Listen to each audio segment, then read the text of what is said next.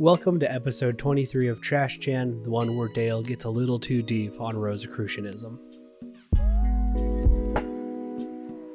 Welcome back, guys. It's been too long. It's been very long. I did say that our uploading schedule was going to change. Yeah, but I think I pushed it back an extra week. It was just going to stop, though, unfortunately. But, you know, sometimes that happens. We chose to change things right as we were going into midterms, which was a bad idea, or a really good one. Also, we would be 2 hours away from our set recording time and then realize that we super fucked up and we need to go do something else really quickly. Yeah. That happened all this week. We tried to record Tuesday and we're recording on a Saturday. Yeah, Saturday. So Tuesday you changed it, and then on Wednesday I had to change it because I had something come up.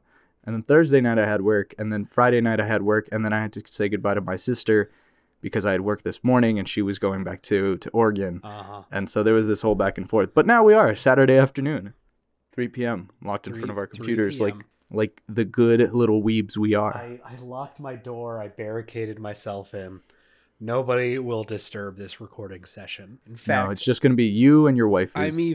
I'm going to go ahead and put my phone on Do Not Disturb. I'm being a professional now. That's a good thing. I'm going to do that too. I'm not even going to get phone calls during this. Which it's never happened, right, Dale? Never once. At least not the way the audience. That's not that the audience knows about. The audience doesn't know that. All right. I want to talk about a couple of different things before we get to our main topic. Have you seen Captain Marvel? I have. I've seen it twice. How did you like it? It was an enjoyable movie. Knowing exactly what you're going into, knowing that it was going to be... It was exactly what I thought it was going to be, is the best way to put it. I knew what I was getting myself into, and I enjoyed the story. I enjoyed the getting to know Captain Marvel and Nick Fury some more in movie fashion. Uh-huh. And so for me, it was what I was expecting, so I enjoyed it. Okay. All right, that's good. I'm glad that at least one of us enjoyed that. So you didn't enjoy it at all? No, not at all, honestly. Why is that, Dale? Because it felt like Iron Man 2 of a movie or Iron Man 3 of a movie where I probably shouldn't even say that. It's kind of an unfair comparison. I just need to say first, I do not like Marvel movies. I don't like them anymore. I've been burnt out on the Disney printing press that they have going on there at Marvel, and frankly, the Star Wars movies. Every movie now feels exactly the same. Nothing feels different, and it's affected everything now, right? We're Fast and the Furious movies are just Marvel movies. We've ranted about that, or at least I've ranted about this before. The Fast and the Furious movies are no longer about cars. Yeah, no, they're about, muscly men doing muscly things, which would be cool. It's very JoJo-esque now. It is very JoJo-esque now. It's JoJo-esque with a side of some tech. It's part one JoJo, where it's just about muscly dudes doing muscly things. No, now they have a spinoff, which is literally just... two muscly guys doing muscly things. Yeah, it's like Joseph Joestar and Speedwagon, or maybe Zeppeli, or Caesar. It's like Caesar and whatever that Joestar is. I think it's Joseph. The one with a J? The one with a J and a Joestar? Yeah. Yeah. Yeah. Anyways, so... oh, God, that's so man. Bad. Anyway. So, Captain Marvel for me... my biggest issue with that was that I personally did not care about what was going on screen. I never felt pulled in. I never felt like the story that they were telling mattered. I did not like their flashbacks, as a storytelling device. That felt very hamstrung to me. It didn't feel like that it added to the narrative at all. And also, there's a thing where, I never felt that Captain Marvel was going to lose. Obviously she's not. The good guy is going to win. We know this. But at least, in some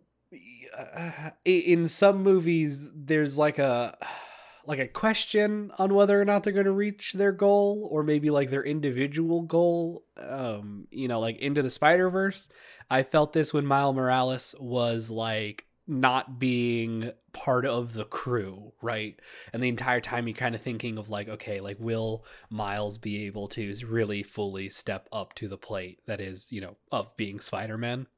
Yeah, where Spider-Man from World 2 is like testing him in his room. Yeah, exactly. You know, and like you kind of like, and you see him like fumble around trying to get used to his new powers. With Captain Marvel, you kind of like, you don't really know what her powers are other than energy. I mean, she goes Super Saiyan. She's basically just a Super Saiyan. Oh yeah, she straight up goes like supersonic. Like there's nothing like, there's no like exploring what her powers do, because by the time we meet her, it is just a, you know, like she just kind of knows what to do. She shoots the ion blasts, and the only reason why I know what the energy is because of like a throwaway line. I never think she's gonna lose, and she never does. She literally doesn't lose a single fight in that entire movie, which kind of like got boring. She literally can't, like, the entire movie.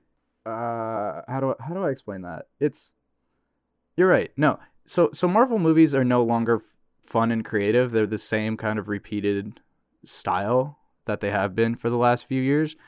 And so the only reason I can enjoy it is because I got to see more of characters that I already enjoy outside of the movie realm.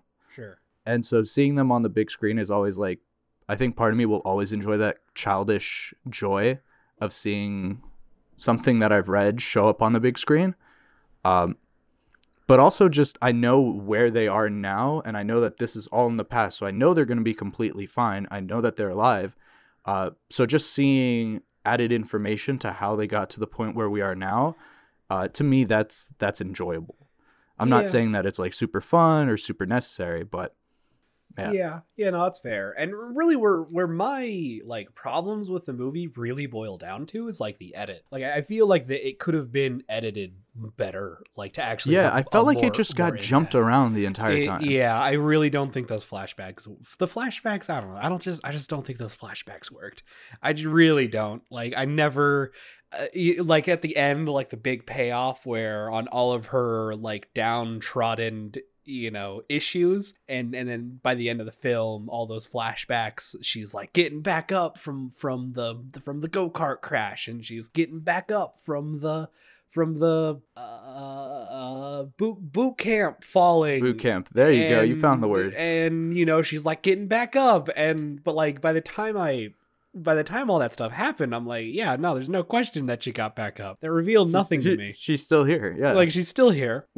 What's funny is I think for you and I, we've seen that movie before so many times, but it's always with a guy. Yeah. And so the movie's really not for us.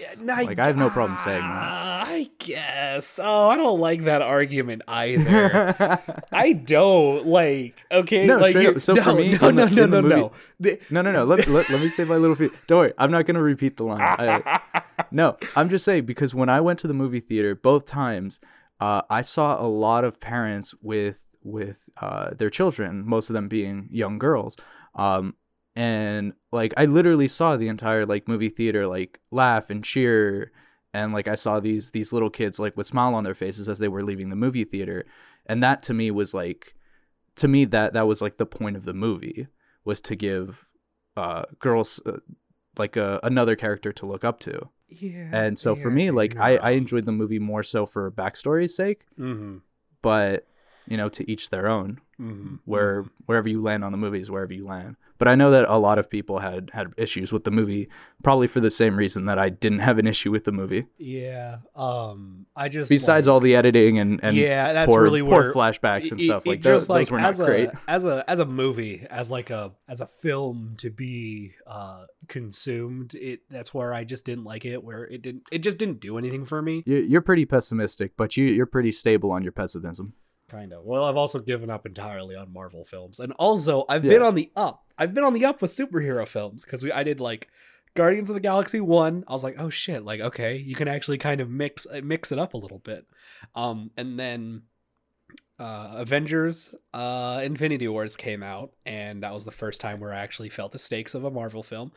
Okay. And then Spider-Verse came out, and I was like, oh my god, you can actually be creative in the Spider-Verse, in the not Spider-Man, but you can be creative in the superhero film formula, I guess you can call it. Presentation's a better word for it. And then I was purposefully going to not watch any other films until Endgame, but I had an evening to kill, and it was the only thing that was out, and so I texted my girlfriend to go, and we did. And I was like, oh man, I wanted this just to be a little bit better than it actually was. And I you saying seeing a giant purple daddy win isn't enough for you? No. I just like, I does it make it uncomfortable for you when I say big purple daddy? No, not at all. I literally always call Thanos the purple daddy. Wait, do you really? Yeah. I don't know. I guess we've never talked about Thanos before. Yeah, we haven't really talked about Thanos. Thanos right or wrong? Real quick.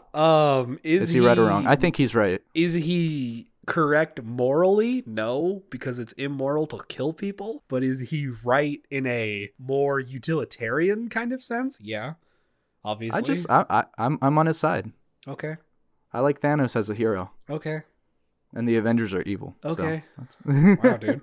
What a fucking sophomore nihilistic take. Congratulations. You're that edgy kid in high school that no one really likes talking to. What do you mean, man? I don't have friends. I don't have anyone to talk to. I just write in my diary and use black makeup. Speaking of diaries and black makeup in high school, we decided to watch an old favorite of mine, Trinity Blood. Oh, I almost spit out my water. Goddamn. Okay.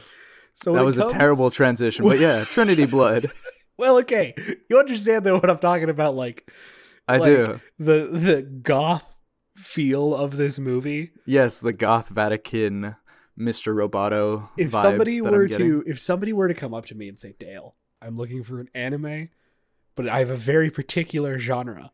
It needs to be gothic retro future. I'm like, all right, dude, I got it. I got it for you. It's called Trinity Blood. You know what's funny? It gave me a lot of Warhammer 40K vibes. Yeah, dude, it feels a little 40K. This is like, in a sense, I forgot. I actually kind of, I was kind of remembering as I was watching through this series, like when I started watching it and whatnot. I must have watched this in like 2005 or 2006. Like it was so early on, and like when the anime like just came out onto DVD is when I started watching it. That's super old. Yeah. I don't remember watching. I think that what I was watching in 2005 was what, Inuyasha, Sailor Moon, like those. Probably just about. Yeah. I just so happened to like start watching this one. So where was it? It must have been 2008. But I think you saw this on DVD before you saw it on like Adult Swim or anything. Yeah. I saw it. A friend of mine loaned me his DVD set of it, and I watched it through there, and it like fucking blew my mind what this show was doing. For those who don't know, a little backstory on Trinity Blood. It is originally a light novel written by Sunao Yoshida way back in like 2000s. It's like early 2000s to like 2004. The original run of the anime itself was in 2005, in April to October. The anime covers 24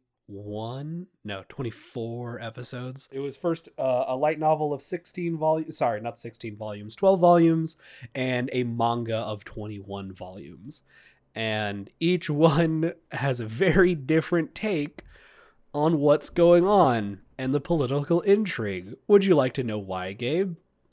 I would, Dale. The creator died in 2004. Oh, wait, for real? Yeah. I was expecting something funny. Never mind. No, it's actually quite sad. Yoshida died in 2004, basically like when he finished writing the series. I mean, like literally months when the final volume was released. Did he die because of the series? Or no, it wasn't like overwork or anything? No, I can't figure out how specifically he died, but it was an accident from what I can tell. Oh, that fucking sucks. So that's why maybe when you were watching this anime, you're like, wow, this definitely left a lot of questions as opposed to answers by the 24th episode. Yeah, I feel like I have to rewatch it to try to figure some stuff out. You don't have to, because the anime lacks a lot of information. Yeah, but I just don't like reading. Well, don't worry, Gabe. You don't have to, because the translations aren't finished of either. Oh.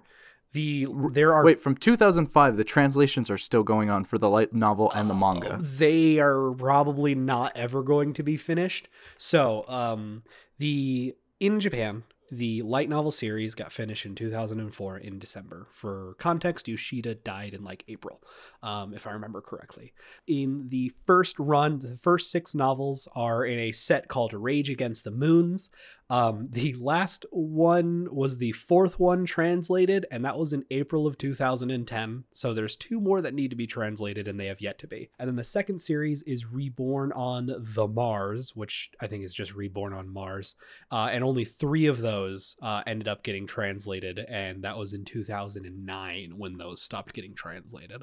The actual manga itself didn't actually finish getting made till 2018. And that was for Japan. Okay. So yeah, it goes 2004 to like 2000 and like I don't know, like 1 volume gets released per year since 2004 basically. And so the last one that actually had an English release was the 12th, and that was in March of 2010. And the anime itself was finished in 2005, so it got finished ahead of all of everything else. So the light novels comparatively have a lot more political discourse. They're straight up characters that are in the light novels that we never meet, because, you know, the anime didn't have enough time to actually try and introduce them at all. Yeah, no, it's hard to try to fit anything into, or a full series into 24 episodes. Yeah, it's quite a lot of like information to go down. So yeah. That's kind of like the backstory on its creation. Like, it's very unfortunate that the creator passed away. Like, to me, it's fairly obvious that he passed away before anything actually got officially finished, because like the last episode dumps this huge thing on you that we'll get through as we kind of like run through these like plot points here. There are 3 things that you need to know about Trinity Blood, hence the threeness of it. There are 3. Oh, I definitely just like kicked my table. There's a lot of threes, but that's why it's called Trinity Blood. No, I understand. I got that. Yeah. Okay. All right. No, I'm apologize if you heard any weird noises just now. I like kicked the table repeatedly trying to move my foot and disconnect any cables. Gotcha. So that was really awkward. Yeah. All right. But anyways, please continue with the 3. So when it comes to the races, there are humans, which basically their history is that they tried to colonize Mars after like they have a massive population explosion. While on Mars, they discovered that there were nanomachines, and one is called the Bacillus virus, which when it was embedded in humans, they were infected and they became Methuselah or vampires. So Trinity Blood is a gothic retrofuturist thing about vampires, and I love it in every way, shape, and form from Mars. So the Methuselah, or they are sometimes referred to as the long-lived race, are vampire-like creatures that feed on human blood and have supernatural strength. Also, some of them have fun supernatural powers. One of them, like, is a puppet master, and the other one can light his blood on fire. Very neat stuff. So they're actually, fun fact, they're named after a biblical figure named Methuselah. He's the godfather of Noah. Oh, I'm sorry, not godfather, grandfather of Noah. And in the biblical text, he lived to 969 years. Nice. And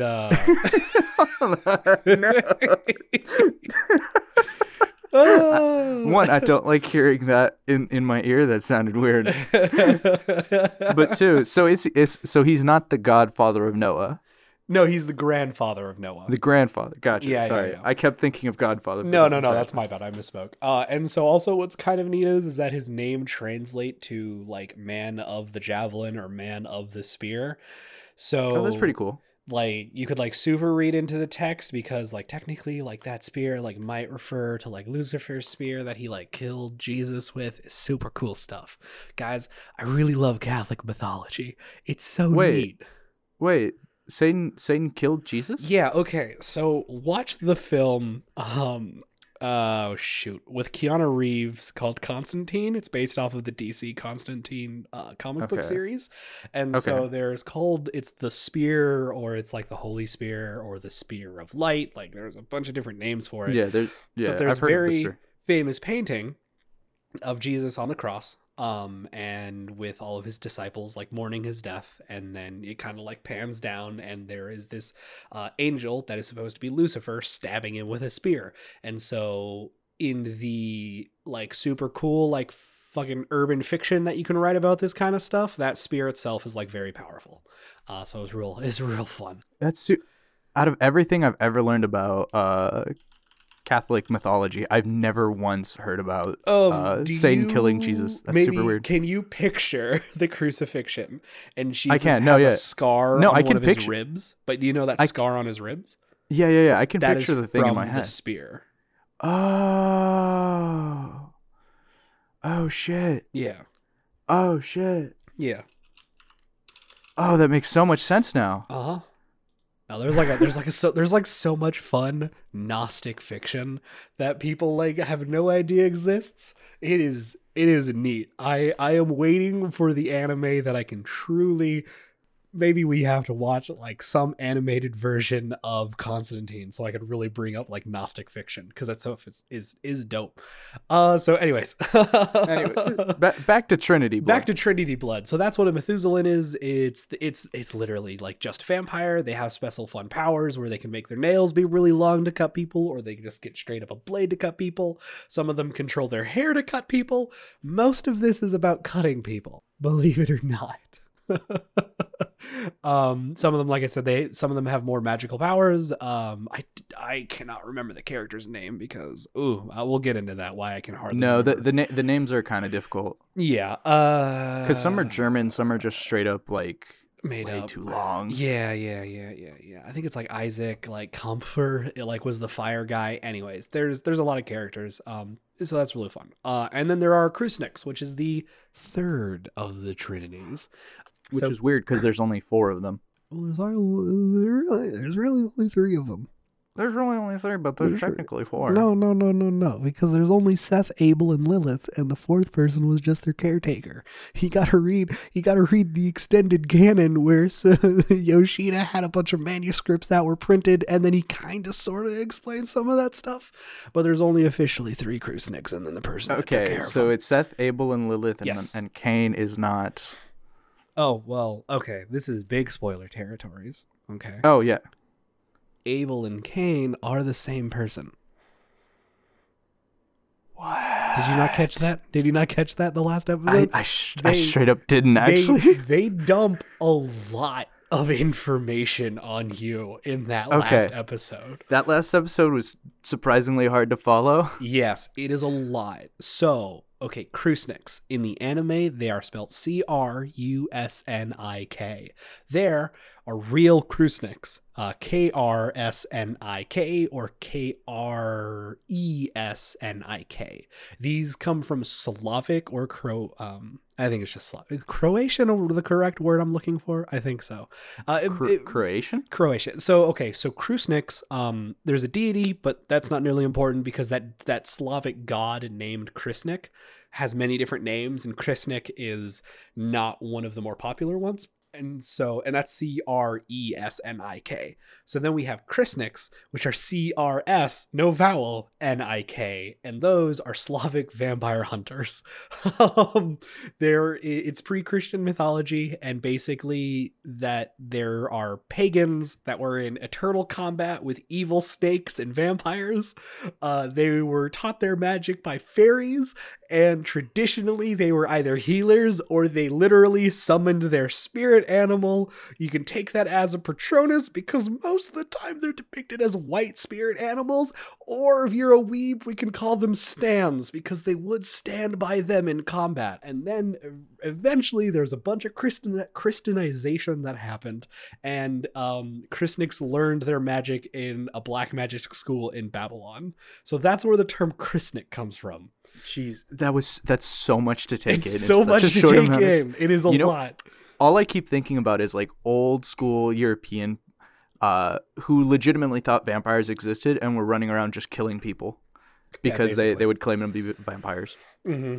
And that's turned into a shit ton of mythology. Oh my god. Wait, so they were taught magic by fairies. Yeah, they were taught by fairies. I'm sorry, I made a small mistake. They turn into vampire. They turn into animals. So actually I just remembered. Jesus Christ. Do you remember the film? What is it? Oh shoot, what's the Robert Downey Jr. film where he hunts vampires? Van Helsing? There we go. Thank you. Van Helsing. Gotcha. So in Van Helsing, he turns into a werewolf, but those werewolves are referred to as Krusniks. Sorry, drinking water. Yeah, it's all good. Yeah. Yes, it is. Yeah. So that's what a Krusnik is, where in Trinity Blood, they're Krusniks, which are vampires. Yeah, basically. They're vampires who feed on the blood of other vampires. Yeah, like that part was really cool. Mm-hmm, mm-hmm. So yeah, they're vampires. So they're basically vampires. Yeah. So there are three of them: Seth, Abel, and Lilith, and they are created as a part of the Mars colonization project. There's a lot that the anime doesn't get into, and sometimes the books get into a little of them. You got to read like all these Wikipedia pages and like all the fan theory pages to really try to get a coherent thing of what Trinity Blood is. I'm okay with not doing that. I'm okay with enjoying some of the mystery and trying to fill in the blanks as I go. Because the Basilisk and the Krusnik stuff are nanomachines. So that's why Abel will say Krusnik O2 loading, 40% power output activate. Wait, I thought sorry. Going back real quick. You said it was the Basilisk and the Krusnik nanomachines. Yes. But I thought the Basilisk was a virus. Yes. Is it a nanovirus? Is like a virus. Is basically it's a created virus. While the Krusnik nanomachines, I think they're both technically nanomachines, but the Basilisk one is simply more of a virus. And so when the humans figured out that the Basilisk virus were turning people into vampires, they got infected, they changed into vampires, and they have to feed on blood to survive. And then sometimes they would get captured, and then they would get experimented on.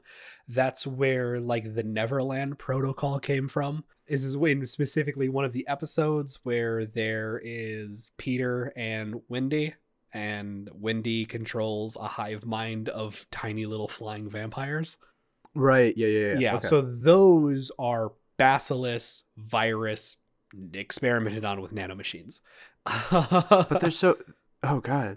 That changes my view of that. I clearly misread something in the subtitles there. It's a lot. One thing that does help is, if you can find it, the English translations, like the dub, the actors aren't great.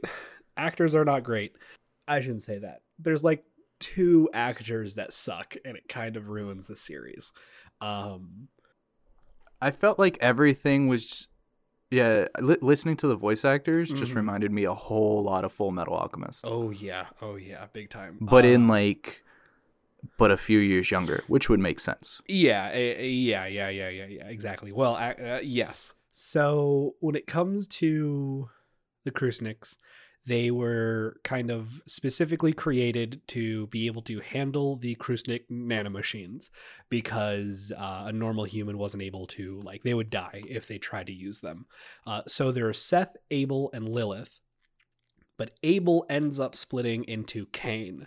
And then again, we get a whole bunch of more Christian symbology, Cain and Abel, where, of course... Like Cain, it's not the original sin, but sometimes Cain is referred to as the first sin where he kills Abel. And that kind of plays out in the anime itself. But of course, Abel comes back into his like weird, like devil man cry baby, like kind of get up Did you also get that kind of feeling with it, or is that just me?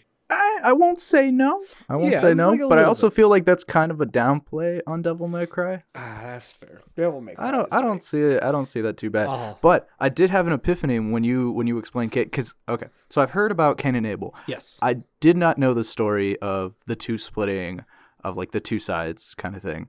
Yeah. Or him being the original sin, and it makes me think very differently of the League of Legends character Cain, which has two options to him.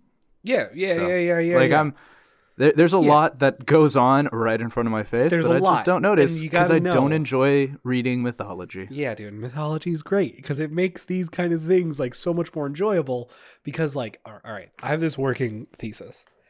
There's a lot of modern Japanese stories that borrow heavily from Christian mythology, or at least the more esoteric Christian stuff. Here's another example. In Trinity Blood, you have the Vatican or the Papal State, which is the Vatican.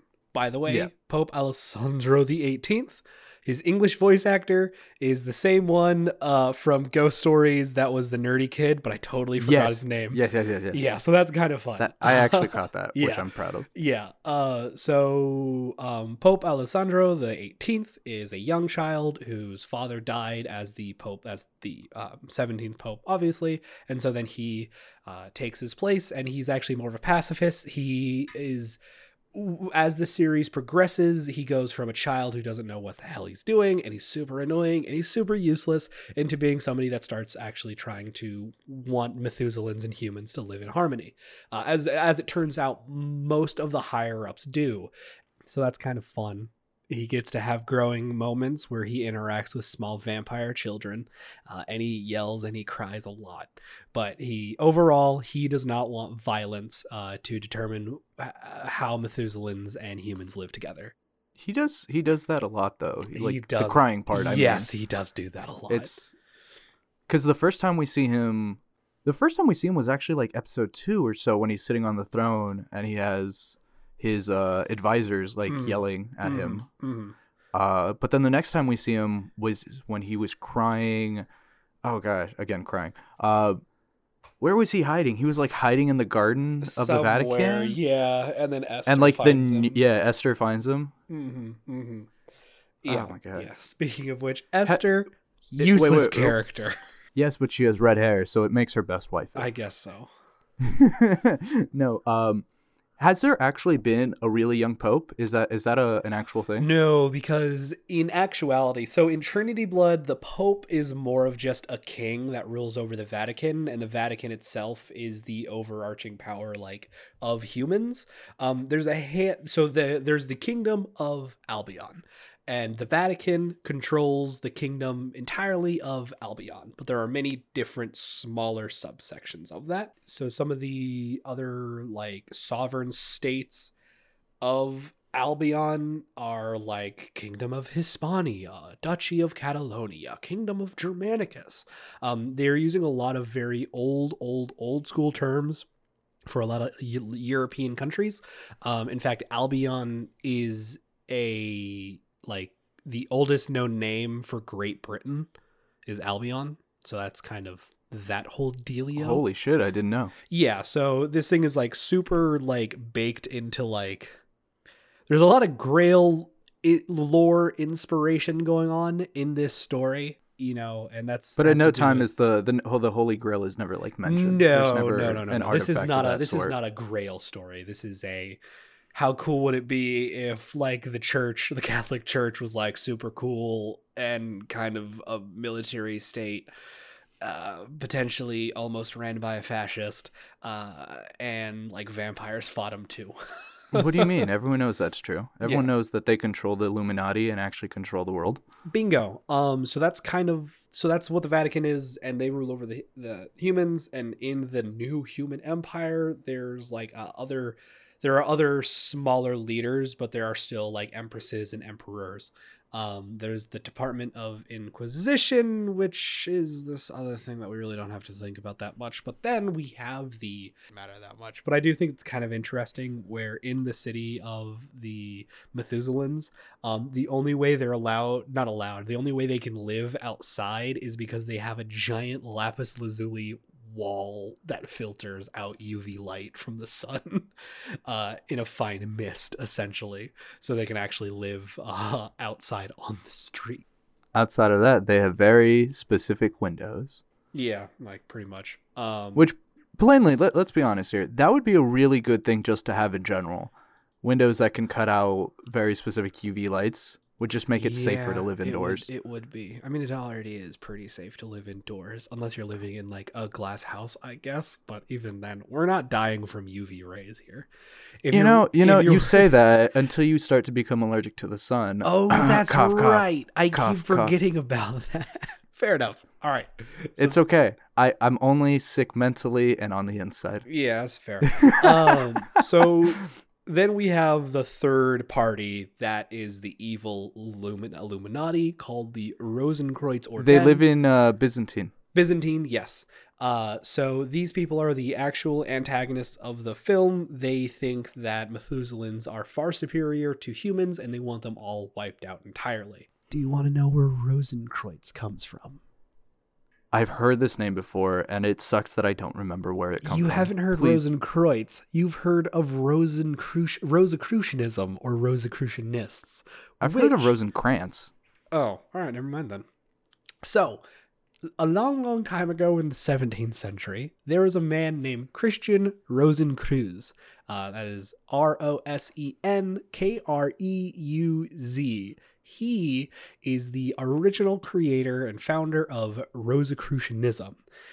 And so he himself, he wrote three manifestos called the Fama Fraternitatis. This is Latin, and I'm really bad at I'm bad at Japanese. It's okay to be bad at a dead language. Yeah, that's fair. It is perfectly okay to be bad at a dead language or a completely unknown language. Yeah. So it's Fama Fraternitatis. Fama Fraternitatis. Oh God, it's a lot. Insert Google Translate machine here. Then there is the Confessio Fraternitatis, and then the Chemical Wedding of Christian Rosenkreuz. Oh, wait, did you say Chemical Wedding? Chemical Wedding of Christian Rosenkreuz. So this is Christian I don't know why Rosenkreuz. I heard Chemical Romance, but all right. Don't even... yeah, that's fair. It gets there. Chemical Wedding, Chemical Romance. It is a translation that exists where that's the title of the book. So he is a doctor who discovered... esoteric wisdom while pilgriming through the Middle East and Arab and Persian sages, people like Sufi, and yada yada yada. That stuff doesn't matter that much. So what really matters is his religious founding, Rosicrucianism or the Rosicrucianists, which are a still operating cult of Christianity. Where do they operate from? Dude, there's I'm really not joking. There's like a sect in San Jose. Wait, is there really? There really is. There's like an active Rosicrucianist organization. Are you saying that Rosicrucianists can like could be coming to Fanime with us? Possibly. So there's the San Jose History Museum. It is an Egyptian history museum. Guys, if you're near San Jose, please go to this museum. You don't even need to go inside. Just go around it. But I'm about to get into why you should go inside to San Jose. When you walk around it, that fucking museum is covered in occult symbology. It's actually insane. It's hard to describe. You just need to go there. Rosicrucianism is basically it's like Kabbalah and Hermeticism and alchemy and like the really fun part of Christianity that I enjoy all smushed into one. So they're basically Catholic alchemists. They are what they gave rise to pretty much a lot of Freemasonry, especially in Europe and especially in Scotland. They have a symbol that is the Rosy Cross, which is a cross with a rose on it. And go to the San Jose Museum because you'll see it one or two times. So, first of all, Hermeticism and alchemy. It's got a lot of ties to Egyptians, which is really funny because it's an Egyptian museum that also just recently redid a wing to be an alchemy museum. And they have like the jade tablet there. They have this fully, not restored, what's the word I'm looking for? Not a fake, like a recognized fake, what's the word I'm looking for? A replica? A replica. Oh my God, I can't believe I didn't think about that. So yeah, they have a replica. Dale doesn't know the word replica. Anyways, they have this massive scroll that is the founding of alchemy, and it is so neat. Everybody should go to this. What does this have to do with Trinity Blood? Absolutely nothing. I just need people to, understand that when I was a young child, I watched Full Metal Alchemist and then Trinity Blood. And that kind of set me on my path today of like, reading into all of this stuff, and that is why I actually enjoy these series. That's kind of actually the full backstory. These are enjoyable series purely on like a surface level too, like the ideas of humans, vampires, this mixture of post-apocalyptic worlds kind of thing. Mm-hmm. Like even without looking into all of the details, it's still super entertaining. People would just see it as poorly done. You can see the little nuances that make it way more intriguing and can connect it back to our quote-unquote reality here in the real world, if that's what you want to call it. Basically. Like, that's why, like, Full Metal Alchemist and Trinity Blood, like, for a long time for me sat on the same pedestal. Obviously, I'm older and a little maturer, and Trinity Blood isn't great. Overall rating, I'm glad it's taken you a few years, but you finally got there. Yeah, overall rating, I'd give it like a C+ maybe. Like, it's not good. Give it a little less, but yeah. Yeah, like, it's fine. D+, C-. It's passable, I guess. It's palpable, for sure. Yeah, like... Again, the idea is really cool. The execution, not so much. Yeah, and I think it's just because of, like, the anime studio that it got given to. Like, I don't even remember it now. I think it's also hard because most likely the original creator would have done one, of course he would have done things differently, but the people that it gets passed on to don't have the same knowledge that he did, especially when it comes to all the little nuances. Like, I'm sure you would have done a better job than the original creators possibly of this. But the original writer, for sure, like, you can tell that he had something else planned, because there are some things that how do you say it? Like, some stories are really predictable. Mm-hmm. This story for me, for some reason or another, felt a little bit wonky at times, where I wanted to predict something and it came at a completely different point in time than I was expecting it to. Yeah. So I think the general direction of the story was it stuck to the original idea, but the execution is something that I would just like keep. I would continuously bash on the execution of the creation of this. Yeah, absolutely, and I completely agree. Like, I'm sure the light novel and the mangas read very well, but the issue is that we literally cannot read them. It would take a few years, but after some studying, I'm sure we could. There you go. That's why you need to finish your kanji classes. And then I'm going to give you these books and you're going to translate them for me. And if it's not perfect... Gabe, can you explain to us how you got so good at Japanese? Well, I've spent the last 15 years studying so my friend could have me read Trinity Blood to him in real time. Exactly. Other than that, I have no purpose. Egg fucking exactly. Like, that's what this series needs. The original, like, novels, they were released like episodically. Where they go, The Sneaker, which is just like a Japanese light novel magazine that's now defunct. And then the manga, actually, this was what's interesting. It got published on Monthly Asuka, which is a shoujo manga magazine, versus a shonen manga magazine. Why?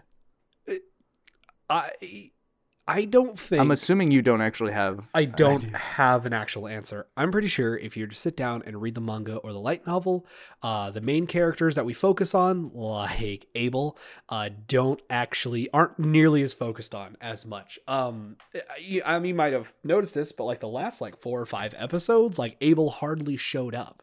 He was only there like when he absolutely needed to be, but we actually focused a lot more on different characters, well, the idea was supposed to be I'm assuming the idea was supposed to be a transition from Abel being a big focus to the actual conflict between the Methuselahs and Terrans to Esther taking her rightful place. See, that's the thing. I think Esther is supposed to be the focal point of the story, and that's why it might be more of a shoujo. But instead, the anime takes Abel. And by the way, fucking love his full name. Abel Knight Road. That is like such a name that I would have written down when I was like writing my own very dumb fucking gothic like vampire every 12-year-old would love that name. It is such a good name. I mean, we can argue about whether or not it is a quote unquote good name. I won't say that it is a quote unquote good name.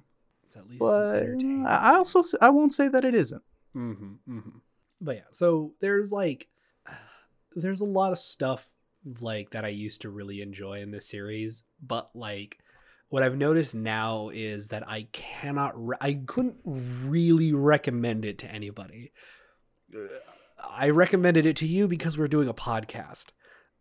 If somebody were to ask me like, hey, what's a good anime to watch? I'd say like, go watch My Hero Academia or something. I can see myself recommending this as a background thing. If they want to do the Funimation kind of free week trial, put it on in the background in an English dub and just kind of have it play through. It's not, I don't think it's bad. I like the art style. I like the story behind it.